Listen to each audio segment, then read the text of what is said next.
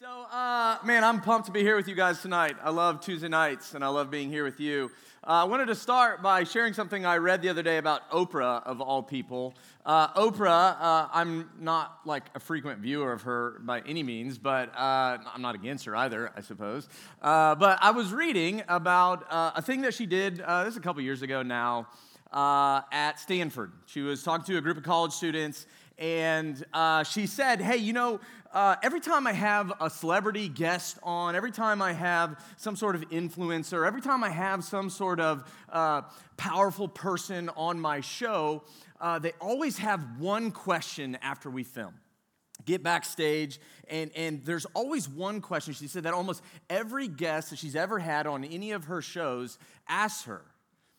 Any guesses? What's the one question? Okay, I didn't hear any good ones. Are you rich? yes, she is. Uh, no, no, she says without fail, every person that comes on her show asks her some version of this question Was that okay? Was, was, was that okay? Now, I'll admit that, that when I read that, uh, there was a part of me that that's not the question that I expected, right? It's not what I thought that, that actors and, and, and musicians and influencers and business leaders and former presidents, that's not the question that I would have expected that, that these kinds of people would be burning to ask Oprah after filming an interview, right? Was that okay? And yet, when I, when I read it, there was something about that question that resonated deeply with me.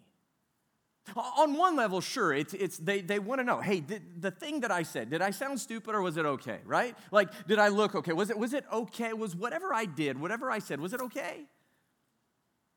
But on a deeper level, see, I think what they really wanted to know, and I think this why this connected with me so much, is what they really wanted to know is this Am I enough? Am I enough? See, it's interesting to me that, that Oprah is talking about all these kinds of people, right? These successful people, these influential people, these powerful people. A variety of backgrounds, a variety of beliefs, a variety of, of incomes and, and influence in culture. And yet she says there's one common denominator with all of them. The common denominator is that every single person struggles with that insecurity of wondering Am I enough? Am I enough? Now, you've been around long enough, probably at, on Tuesday nights, to know that what I'm about to say is it's not just them, right? It's us. It's not just celebrities, it's not just influencers, it's not just the powerful people of the world, it's, it's us too, right? So, if you were at Veritas last week, you might remember that I, that I mentioned that, that I've been reading this book on uh, Gen Z and the big questions that, that Gen Z is asking. And more specifically, I mentioned some of the common responses that your generation is giving when asked about your identity. According to the research, at least in that book, 75% of Gen Z feels inadequate or not enough. 75% of Gen Z feels inadequate or not enough. So, these authors in this book, they talk about doing all these uh, different interviews. They're, they're talking to all sorts of people your age. They're, they're doing all this research, whatever that even looks like, I don't know. And what they, in, in all these different things, they're asking the question over and over and over How do you answer? How would you respond to the question, Who am I? Where are you looking for? What do you see as your identity? Three fourths, 75% respond with some version of this answer I'm not blank enough. I'm not blank enough. I'm not smart enough. I'm not pretty enough. I'm not strong enough. I'm not popular enough. I'm not accomplished enough. I'm not perfect enough. And they go on to say that, that student by student, the specific adjective differs, but the feeling of not measuring up well, that's universal. You can change the adjective. I'm not fill in the blank, but the sentiment is the same. It's universal that we feel like we aren't enough. except for this this scene is haunting you know i'm watching it with my kids and i'm thinking i'm having this like existential moment right like you hear this fictional character saying to her grandma she's saying look i'm never going to be good enough for you am i i'm never going to be good enough for you i mean truthfully it's a haunting question at least it was haunting for me when I saw it because it taps into something that I feel. My guess is, to some extent, it taps into something you feel. That feeling of being inadequate, that feeling of not measuring up, that feeling of not being good enough.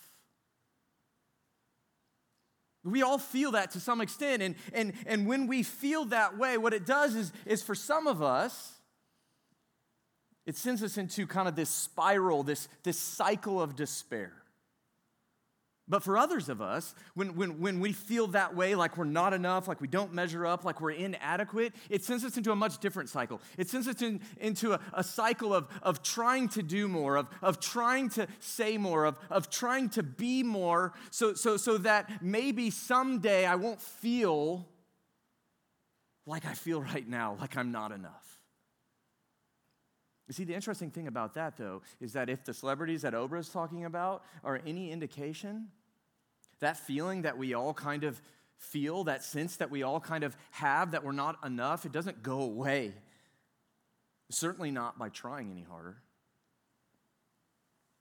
And one of the things that I love about the Bible is, uh, it's a hard shift, right? But one of the things that I love about the Bible is that the more that you read the Bible, I don't know how long you've been reading the Bible, but the more that you read the Bible, the more that you get familiar with the characters, and the more that you get familiar with the characters in the Bible, the more you start to see yourself in them. You start to see that, that these characters, they're not just characters, they're not just fictional stories, they're real people, and they have real issues that connect to, to my life and, and to your life, to our life. See, the, the Bible, the more that we get familiar with it, the more we realize that the real people in the Bible are a lot like us, that we aren't alone. You see, they have the same questions, they have the same insecurities, the same struggles. And as it turns out, they have that same feeling of not being enough. So I want to look at several different characters in the Bible. The first is a guy named Moses. Moses was a guy in the Old Testament, and the scene is this In the Old Testament, Israel, God's people, is enslaved in Egypt. They're under this harsh rule by the Egyptians, and, and they cry out to God. They say, God, get us out of this. And God hears their cries. And he says, Okay, I'm going to deliver my people, and I'm going to send this guy Moses to, to Pharaoh. This is a conversation that God has with Moses. The Lord said to Moses, He says, I've indeed seen the misery of my people in Egypt. I've heard them crying out because of their slave drivers, and I'm concerned about their suffering. So I've come to rescue them from the hand of the Egyptians. So now, Moses, go. I'm sending you to Pharaoh to bring my people, the Israelites, out of Egypt. So, so what's happening here is, is God says, I hear you. I hear my people. I hear their cry. I see their pain. I see their suffering, and I'm going to do something about it. I'm going to send you, Moses. Which seems like good news, right? Like if you're enslaved and you hear God say, I'm gonna get you out, I'm gonna rescue you, you would think Moses would be like, hey, fantastic, I love that. Except this is how he responds Moses says to God, Who am I that I should go? Who am I that I should go to Pharaoh and bring out the Israelites from Egypt? And Moses says, Who am I? Just a chapter later, he says this uh, when, when God said to go to Pharaoh, Moses says this He says, Pardon your servant, Lord. I've never been eloquent, neither in the past nor since you've spoken to your servant. I'm slow of speech and tongue. You see, see what Moses is saying? You hear the, the insecurity, you hear that sense of inadequacy. God says, Moses, go, and Moses says, Me? Nah, I'm not good enough. He's too afraid. I'm too inarticulate. I'm too slow of speech. I can't talk right. Not me. I'm not good enough. Or, or, or, think about a guy named Gideon in the book of Judges, a few books later in the Old Testament. Same kind of situation. Israel is kind of suffering under the oppression of a people group. This time it's the Midianites. And, and similarly, God says, I'm going to do something about it. And so what he does is he sends an angel to talk to Gideon, to let Gideon know the good news that God's going to do something about it. This is a conversation we see an angel having with Gideon. The angel says to him, Go in the strength you have and save Israel out of Midian's hand. See, go and, and rescue, go and save your people out of Midian's hand. I'm gonna go, you're gonna go and do this. And, and you would think again that, that Gideon would be like, great, except no, this is what he says. He says, Pardon me, my Lord. I don't know what's up with pardon me, but that's what they keep saying. Pardon me, my Lord, Gideon replied. But how can I save Israel? My clan's the weakest in Manasseh, and I'm the least in my family. And so you've got God again saying, Go, and, and you've got a guy saying, Me? No, I'm not good enough to do that. I'm not strong enough to do that. I'm too weak. My clan's the weakest. I'm the weakest in my family. Or then there's uh, uh, Jeremiah. Jeremiah was a prophet. So uh, a few books later, uh, God speaks to Jeremiah. The very first chapter of Jeremiah, God says this to, to him. He says, Before I formed you in the womb, I knew you. Before you were born, I set you apart. I appointed you as a prophet to the nations. So God comes to Jeremiah. Says, Before you were formed in the womb, I knew you. And I knew the plans that I had for you, and I knew what you would be someday, and I knew where you would go, and what you would say, and how you would be used. I mean, imagine God saying that to you. How, what would you say to God? Well, this is what Jeremiah says to God, very next verse. He says, Alas, sovereign Lord, you're in control, I know, but I don't know how to speak. I'm too young. And God says, You're going to go. I'm going to send you out. You're going to be a prophet to the nations, and you're going to bring people back to me. And Jeremiah says, Me? I'm not experienced enough. I'm not old enough. I haven't lived life enough. I don't have enough skills. I can't talk. I'm, I'm too young. All right, let's go to the New Testament. Uh, Gospel of Luke, biography of Jesus. Gospel of Luke in the New Testament. Uh, there's a Roman centurion, he's a Roman soldier. And, and the situation is this he's got a friend who is really sick. He's dying. He's one of his good buddies, he's his servant, a close friend of this centurion.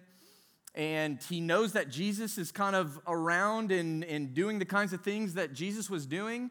And so he sends his friends to go and talk to Jesus to see if Jesus would be willing to come and do something about his sick and dying friend. Probably not thinking that Jesus would actually do it, except that's exactly what Jesus says he'll do. He says, Yeah, okay, I'm coming. And, and when the centurion finds out that Jesus is actually coming, he sends word to Jesus again, except this time, this is what he says He says, Lord, Jesus, man, don't trouble yourself, for I don't deserve to have you come under my roof. That's why I didn't even consider myself worthy to come to you. You see what he says? He said, I'm not worthy to come to you, Jesus. I'm not worthy, Jesus, to have you in my space, in my house, in my vicinity. I'm not worthy enough. Last one, Gospel of Mark. Jesus is on his way to heal a little girl. Little girl's dying. And as Jesus is on his way to this little girl's house, crowds are pressing around, crowds are following him. What's Jesus going to do at this point? Jesus' ministry is pretty public. People know where Jesus is, where he's going, what he's doing. And so you've got crowds of people everywhere around Jesus. And, and as Jesus is on his way to heal this guy's little girl, out of nowhere, it's kind of a strange kind of interjection into the story. Out of nowhere, we're introduced to a woman, completely irrelevant to the, the man, completely irrelevant to the little girl. We've got a woman, and we're told that this woman's suffering. She's been subjected to, to some form of, of bleeding for the past 12 years. And she says that, that, that she's, she's used all the resources that she has. She's, she's seen all the doctors that there is to see. She's tried every home remedy that there is to, to heal her, to fix the problem, and none of it's working. It's just getting worse. And to make matters worse, because of her condition, under Jewish law, we can't get into it, but under Jewish law, suffice it to say that she would have been considered unclean. And what that meant in that culture at that time is that she was untouchable, she was unacceptable, which is why this is what she does. It says she came up behind Jesus in this crowd and she touched his cloak because she thought, if I just touch his clothes, I'll be healed. If I just get a corner of his jacket, if I just get a corner of his robe, I'll be healed. So it just had to be a corner. It just had to be a little touch because she said, Look, I'm not acceptable. I can't come before the face of Jesus. I'm unclean. And so, just to summarize, this is what we have in that little, that little journey there. Moses wasn't adequate enough. Gideon wasn't strong enough. Jeremiah wasn't experienced enough. The centurion wasn't worthy enough. The woman wasn't acceptable enough. You see what it is? It's what those authors said earlier, right? The, the adjective differs, but the feeling is the same for them and for us. And it's this that I'm I'm just not enough. I'm just not enough. And so, if that's true, if this is an idea that at least most of us, to some extent, are struggling with, this sense of not being enough, then I think we've got to ask the question what do we do with that? Like, wh- what do we do with this? Try to ignore it? try to stuff it down, pretend like it's not there, only to let it bubble up later at some unopportune time? What do we do with that? What do we do with that sense of feeling inadequate? What do we do with that sense of, of not measuring up, of not being enough, of, of, of, of feeling like I'm just not enough? Well, one response is, is what I'm calling the uh, Rachel Hollis response. Rachel Hollis, if you don't know her, it's okay. Uh, she is by no means a perfect person. Uh, if you know anything about her life, she's not a perfect person, but she is undoubtedly impressive. And so, uh, my friend Annalyn Fraser, uh, a, couple years ago, in a blog post for our church here, she, she wrote uh, about uh, Rachel Hollis, and she summarized all the impressive things about her. And I want to read it. It's a little bit long, but this will give you a, a sense of Rachel Hollis, at least as of a couple years ago. Rachel Hollis overcame a dysfunctional family, her brother's suicide, and eating disorder. She started a high level event planning business in LA with only a high school education, then another business, Chic Media, that has grown to be a multi million dollar company. She's given birth to three boys, was a foster parent for a while, and eventually adopted a little girl. She boxes, runs marathons, lost a lot of weight, and has since kept it off. She drinks half her body weight in ounces of water every day and kicked her addiction to Diet Coke. She gets eight hours of sleep a night, wakes up at 5 a.m., meditates, eats a healthy breakfast, journals her goals and the things she's thankful for, all before the kids wake up. She's published five books and is a New York Times bestselling author. She travels all over the country for speaking engagements and book promotions. One more. She organizes a massive conference called Rise, and she has millions of followers on social media. I'm tired after reading that, aren't you? What are you doing with your life? Just kidding. That's how I feel, right? But the reason I say that, the reason I, I, I share that rather, is because what it does is it helps give you context. It helps sets up, it, it helps set up Rachel Hollis's outlook on life. That outlook that she writes on the very first page of one of her books. She says this. She says, "You and only you are ultimately responsible for who you become and how happy you are. You and only you are ultimately responsible for who you become and how happy you are. You see, what, what Rachel Hollis does is she takes that feeling that we all feel of not being enough. She knows that we all feel it. She's felt it too. But she takes that feeling, and you know what she does? She says, Here's the thing that feeling, it's a lie. Don't believe it. Don't believe the lie that you're not enough because she says, here's the truth you are enough. You are enough. The problem is that you believe that you aren't. The problem is that you believe that you're not enough. Now, I'll be honest, that sounds really good. That's really tempting for me to want to believe. I'm talking about me. I don't know about you, but that's tempting for me to want to believe that I'm enough on my own. That me and only me, I'm the arbiter of my truth. I get to decide what makes me happy. I get to decide who I want to be. That I'm enough on my own. That sounds pretty good. But here's a question. Here's a question. If we're enough, then why do we need God? I think about that for a second. If, if, you're, if you are enough on your own, if we're enough on our own, then why do we need God? Well, I think the obvious answer is we don't, right? Not for anything significant, anyway. If I'm enough, why do I need God? See, the danger of what Rachel Hollis is saying is that it's eerily similar to what the serpent said to the man and the woman in the Garden of Eden in Genesis 3. This is what happens. This is what the serpent saying to the woman after God told them specifically not to do the thing he's getting ready to say. You will not certainly die, the serpent said to the woman, for God knows that when you eat from the, the fruit of the tree in the middle of the garden, See, God knows. He, he just knows that when you eat that fruit, you're not going to die, but what's going to happen is your eyes are going to be opened. You'll be like God, knowing good and evil. You see what what's the serpent there is, is saying to the woman and by extension the man? He said, Look, you're not going to die. You go ahead and eat. Do whatever you want. You don't need God. You guys will be enough without God. That's a tempting message, right? It's tempting to want to be God. It's tempting to want to be enough without God. It's, it's tempting to want to do what I want to do whenever I want to do it, however I want to do it. And that's what they do they eat. God said not to, and they did it anyway. And what happens? Well, if you know the story, their rebellion, which our culture calls freedom, by the way, the Bible calls that rebellion.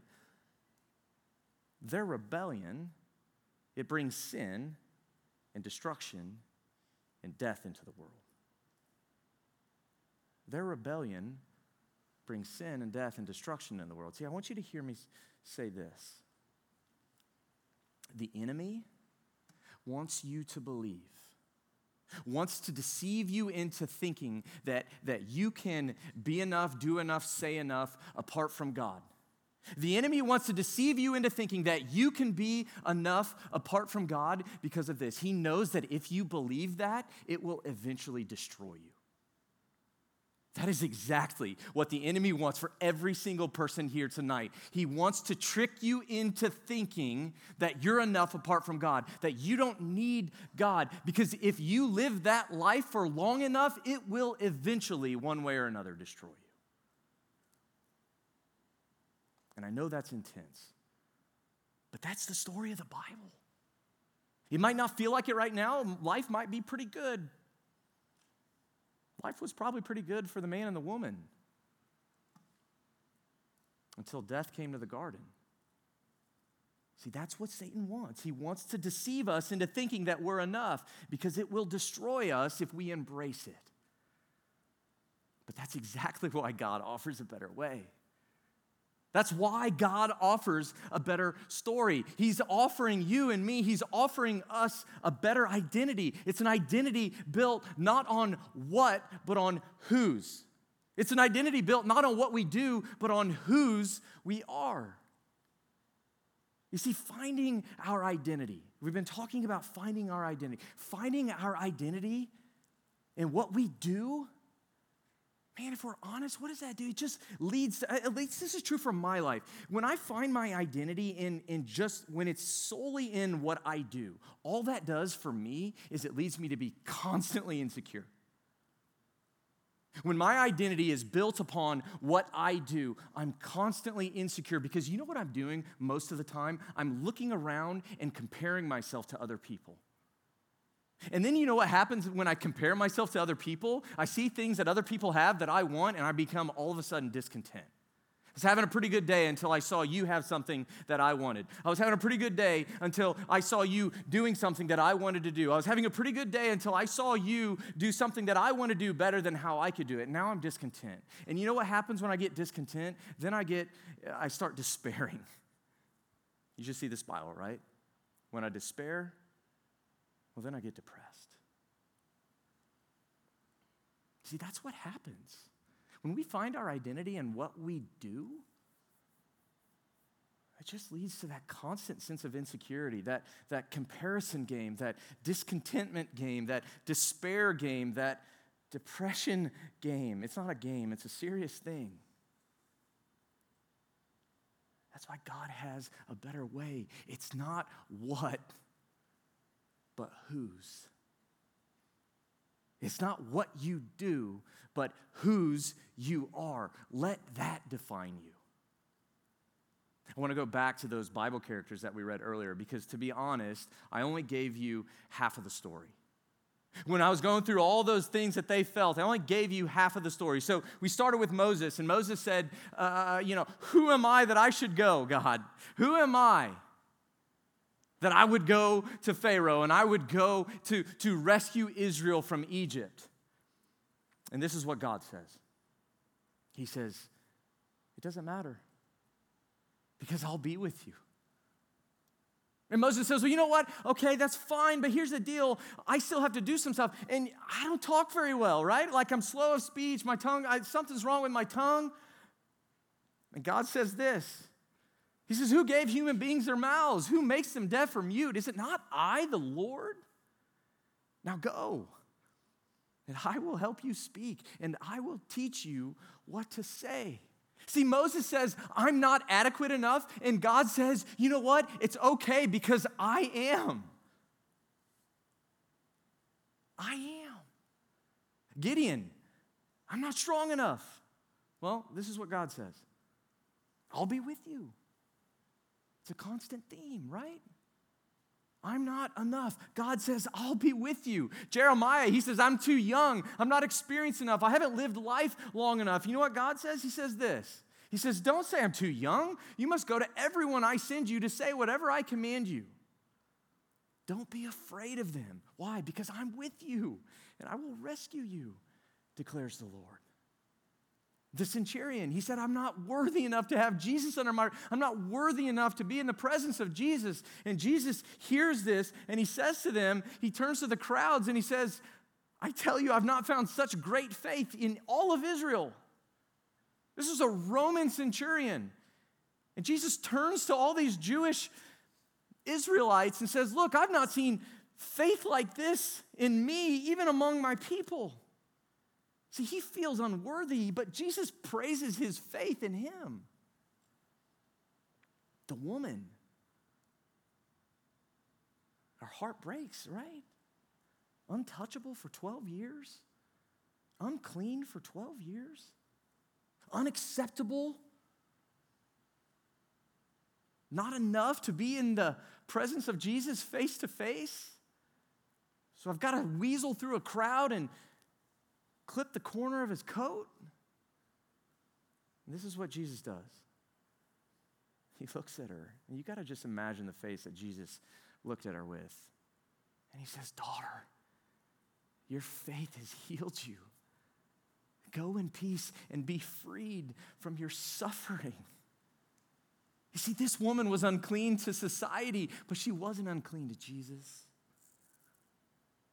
She was unacceptable to society, but not to Jesus.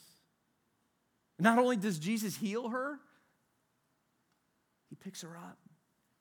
A crowd of people She's probably not had this much attention in 12 years. In front of everybody, Jesus looks at her. You got to think Jesus is only looking at her. And what does he say? He calls her a daughter.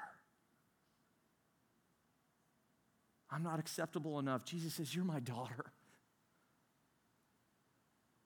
You're my daughter. It's not what you do, it's whose you are. It's not what you do, it's whose you are. See, in every single one of these instances, and we could go on and on with the Bible, but in every single one of these instances, God is saying this He's saying, You don't have to be enough because I am. You don't have to be enough because I am. I'm enough, God says, for you and me. God is enough for us. It's not what we do, it's whose we are. God brings us into his family and says, Daughter and son, you're mine. See, that not enoughness that you feel, that I feel, it shouldn't point us to trying to, to be something. It shouldn't point us to trying harder, doing more, saying more, being enough. Now, what it should do is it should point us to what we were made for, who we were made for. To be in a perfect, eternal relationship with God because of Jesus. See, you don't have to be enough because God is enough for you. God is enough for you.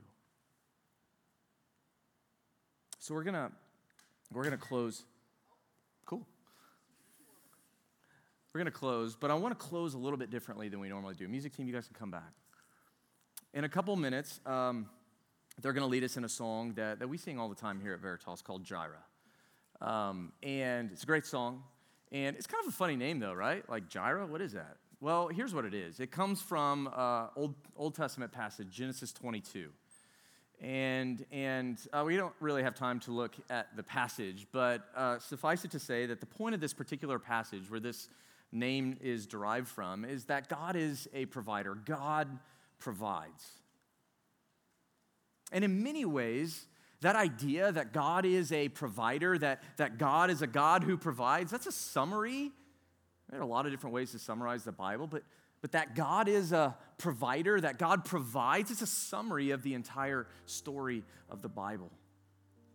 Because, in an ultimate sense, the way that God provides is by sending his son Jesus to be enough on our behalf. See, that's why Jesus came to be enough on our behalf so that we could be in a right relationship with God. so, what we're going to do before we sing, before we respond with the wonderful lyrics of that song to what I've been saying tonight, we're just going to dim the lights. And the music team's going to play behind me. And I'm just going to ask you a couple questions. I just want to create some space. I want to make sure that we don't rush past. Too many of us feel this way to just rush past this. So I want to take a moment and, and I just want to, for you in the privacy of your own head and heart, I just want to ask you a couple questions. I want to guide a conversation between you and God. so let, let me do that now.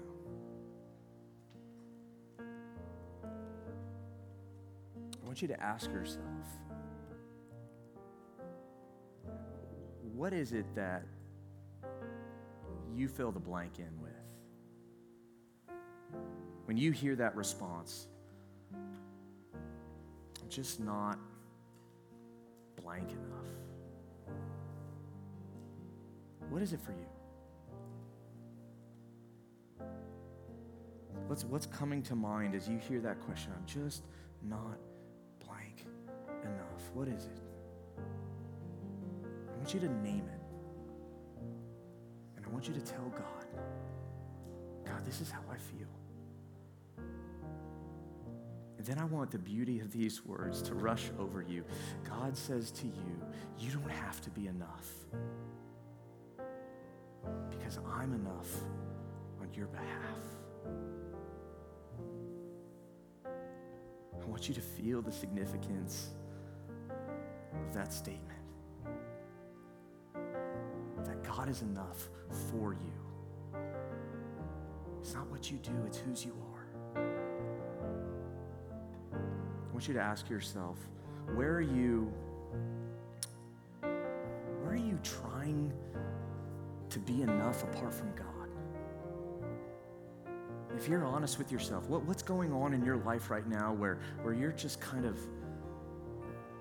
yeah, I want to do what I want to do. Want to make my own choices. I want to embrace the idea that I'm the only one that gets to say what makes me happy and who I'm going to be. Where are you trying to fill that hole? To fill that void of not enough apart from God?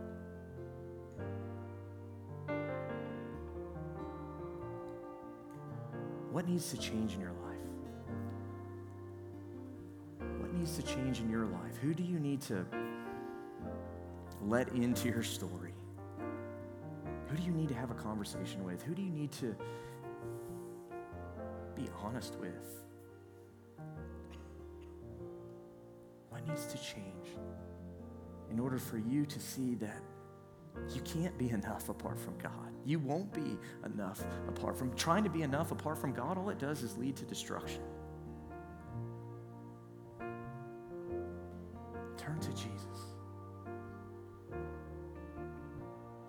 Jesus, I thank you that it's not what I do, but whose that I am. It's not what we do, but whose we are. We are yours, and you're enough. Amen.